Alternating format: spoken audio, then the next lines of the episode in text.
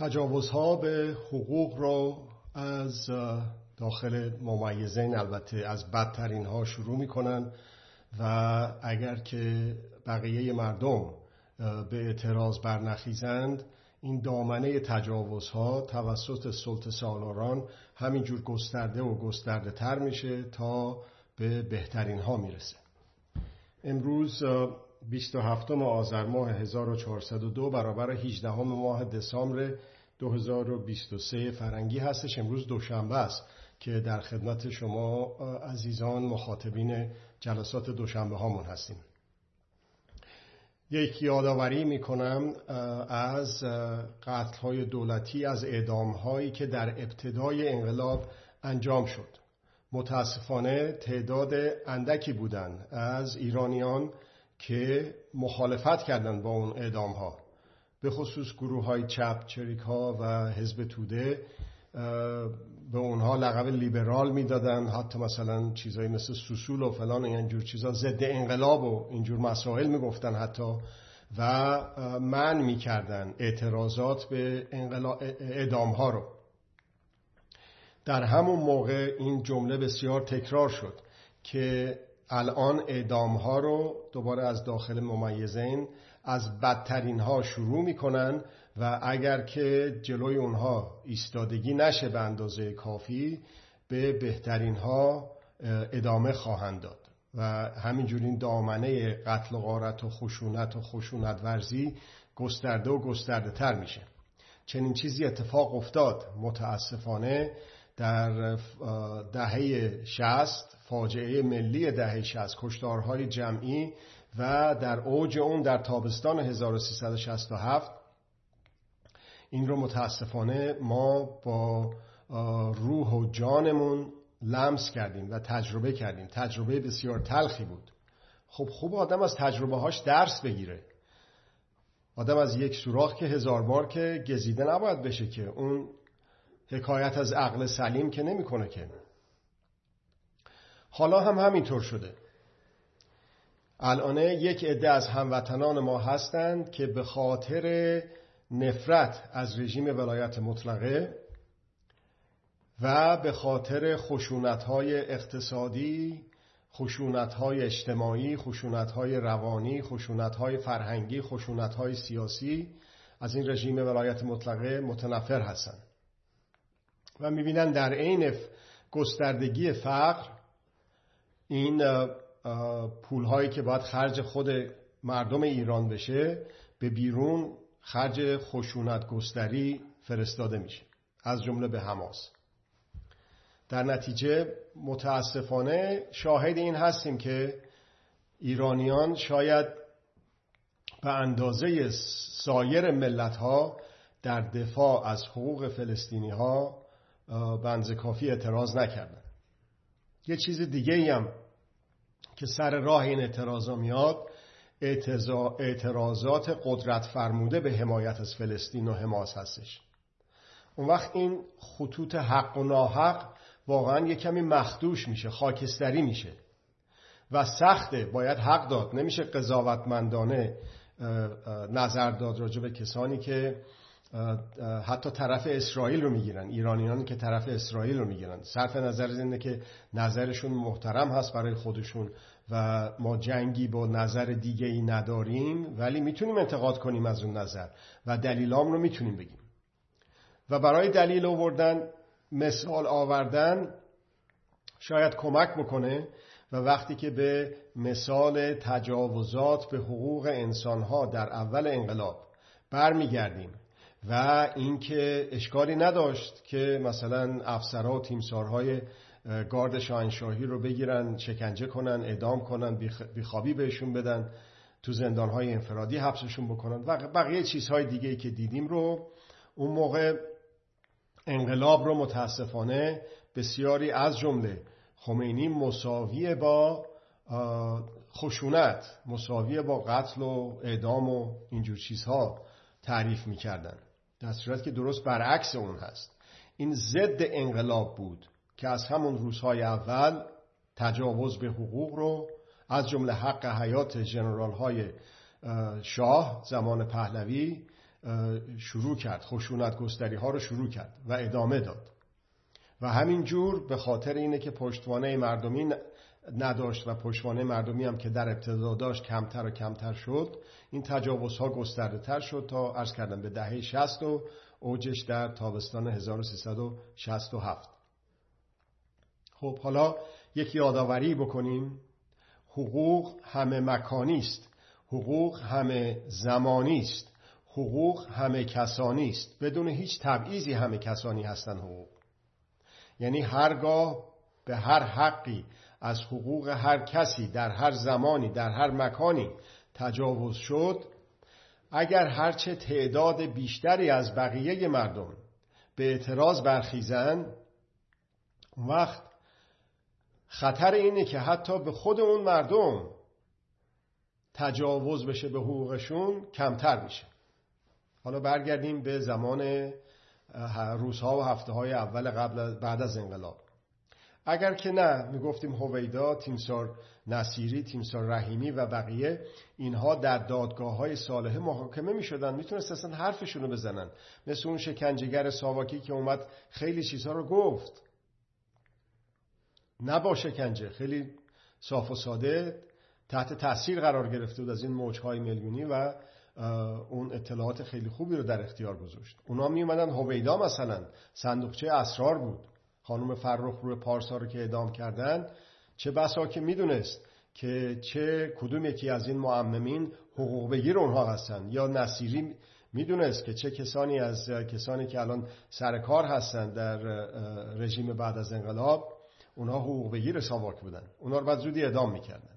اگر یک حداقل لازمی از ما مردم به اعتراض برمیخواستیم این تجاوزها انجام نمی‌شد در ابتدا و بعد دامنش گسترده نمی‌شد. در خرداد 1360 در کودتا و در دهه 60 و تا برسه به تابستان 67 و الانه من و شما ایرانیان سرنوشت دیگری می‌تونستیم داشته باشیم. خب الان هم علا رقم اینی که ممکنه بسیاری از ایرانی ها طرفدار حماس لازم نیست باشن. ولی اولا اون تمام اون دو, میل دو میلیون نفری که تو غزه هستن و بقیهشون توی کرانه باختری هستن اونا که دیگه همه که حماس نیستن که. اون بچه های که از زیر آورد تکی ها پاره می‌کشن بیرون اون زن حامله رو که بدون بیهوشی سزارینش می‌کنن بچهشو می‌کشن بیرون. تو راهروها دم در مریض خونه تو حیات اونا که دیگه همشون افسر حماس که نیستن که. ولی اگرم که بودن دیگه بدتر از تیمسار نصیری که نیستن که.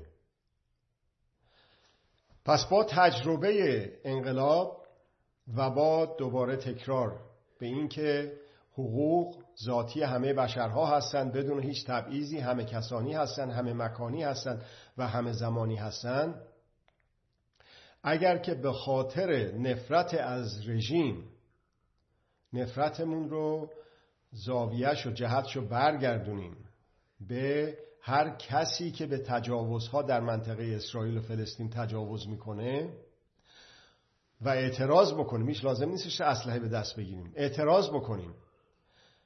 احقاق حق اطلاع یابی و اطلاع رسانی بکنیم. و این فیلم هایی که از غزه و نوار غربی کرانه غربی رود اردن منتشر میشه در رسانه های شبکه بندی های اجتماعی. اونا رو به سهم خودمون و به نوبه خودمون منتشر بکنیم.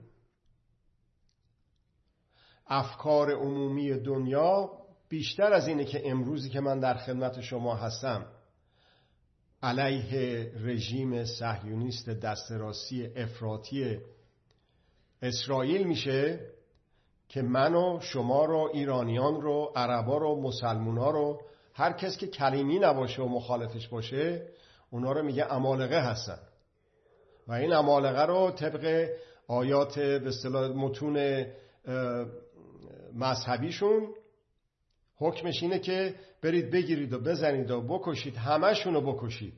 زن و کودک و شیرخارشون رو بکشید. حتی به گاو و گوسفند و الاغشون هم رحم نکنید و شطورهاشون هم بکشید. متنشو در سایت آوردم بازم برای اطلاع شما میارم که امالقه که به ما میگن امالقه یا به فلسطینیا میگن امالقه در عمل معنیش چیه؟ اون وقت اون خوی درندگی که ارتش اسرائیل پیدا می‌کنه یا اون کسانی که تصاحب می‌کنن املاک و عراضی فلسطینیا رو در نوار در کرانه باختری رود اردن و می‌کشن زن و بچه و پیر و جوون رو اونا اصلا احساس نمی‌کنن که دارن آدم می‌کشن. امالغن باید کشت. این تو کلشون کردن. ما در مورد لایسیته و اهمیت اون در منطقه و در کشورمون صحبت کردیم. اینو باید یادآوری کنیم. اینو بایستی که به ذهن خودمون بسپریم که این بسیار واجب هستش که در قانون اساسی آینده یک قانون اساسی لائیک رو در نظر بگیریم. لایسیته به معنی دین ستیزی نیست. لایسیته در, در نوار غزه به معنی ستیز با اسرائیلیا یهودیا و مسیحی ها نیست. حتی مردم غزه که ممکنه خدا ناباور باشن اونها هم از حق برابر برخوردار هستن طبق لایسیته. همه اینا رو که بذاریم دور هم دیگه اون وقت می‌بینیم که اون درس تجربه‌ای که در اول انقلاب گرفتیم از جمله به علت عدم وجود لایسیته که دگراندیشان رو دگرکیشان رو بهایا یا هر چیز دیگه کسی که از اسلام رفته مسیحی شده هر چیز دیگه رو. اونا رو حکم قتلش رو ملحد صادر می‌کردن و ما یک حداقل لازمی از ما مردم به اعتراض بر نخواستیم. یه چیزی رو توجه داشته باشید. باز دوباره به خاطر اینه که حقوق همه مکانی همه زمانی همه کسانی هستش هر جا به حقوق تجاوز بشه و اگر که ما مردم اعتراض نکنیم دامنه این تجاوزات هی گسترده میشه. مکان و زمان رو در می نورده انسانها رو هم مرزهاشو در می نورده میگه الان غزه ای رو می‌کشم. اگه ما ساکت موندیم میره نوار کرانه باختری رو می‌کشه. اگر که ما ساکت موندیم میره لبنان هم می‌زنه. اگه بازم ما ساکت بودیم اون وقت میاد ایران هم می‌زنه. هموطنهای ما رو می‌کشه. به مام وطن ما تجاوز می‌کنه. پس اصلا با یک دید خودخواهانه هم حتی میشه نگریست. به خصومت نکردن با مسلمونا خصومت نکردن با فلسطینیا و حتی و بیشتر از اون دفاع کردن از حقوق فلسطینیان. ارز کردم لازم نیست بریم اسلحه دستمون بگیریم بریم اونجا بجنگیم با اسرائیل. فقط واقعیاتی رو که در اونجا داره اتفاق میفته ابعاد انتشارش رو گسترده و گسترده کنیم. همین یک کار. دیگه چه کسی در این دنیا در به خصوص جوانترها از این شبکه بندی های اجتماعی برخوردار نیست نداره. ایمیل نداره که بتونه 5 تا 10 تا 20 تا هر چقدر که تو ایمیلش لیست آدرساشون داره برای اونا بفرسته فلان فیلمو. الان هم که به صورت مخفی میشه کار کرد با اسم مستعار از داخل خارج ایران. بدون هیچ خطری. هیچ زحمتی هم نداره هیچ خرجی هم نداره. همش هم مجانیه. اگر الان به اعتراض بر نخیزیم به تجاوزات به حقوق فلسطینی ها و همصدا بشیم در جنگ روانی جنگ روانی سلط مداران سلط سالاران علیه مردم خودمون شدیم تبدیل شدیم به یک نیروی امنیتی اطلاعاتی موساد ارتش اسرائیل. بدون اینکه بدونیم. این بخشودنی است بر ما که دور ما رو الان آتش گرفته در ایران. کدوم کشور هست که اسرائیل نیست در کشور ما در حول و حوش ما؟ کدوم کشور هست در حول و حوش ما که امریکایی‌ها نیستن؟ می‌تونیم بپذیریم. یه چیزی مثل افغانستان و عراق و در کشورمون. با هر بودی با هر ابعادی با هر کیفیت و کمیتی. نه نمی‌تونیم بپذیریم. پس چی کار می‌تونیم بکنیم؟ می‌تونیم اعتراض بکنیم به جنایت ها به نسل کشی به پاکسازی قومی به جنایت های جنگی به تجاوزها به حقوق اون وقت به طور قطع به طور یقین بدون هیچ تردیدی جنایت ها در منطقه کاسته خواهد شد.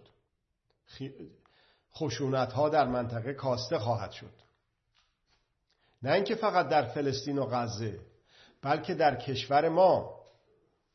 هر چقدر در فلسطین و غزه و ساحل باختری و در لبنان و هر کشوری بغیر از ایران. خشونت ها زیادتر بشه خشونت ها در داخل کشور زیادتر خواهد شد. سرکوب و خفقان زیادتر خواهد شد.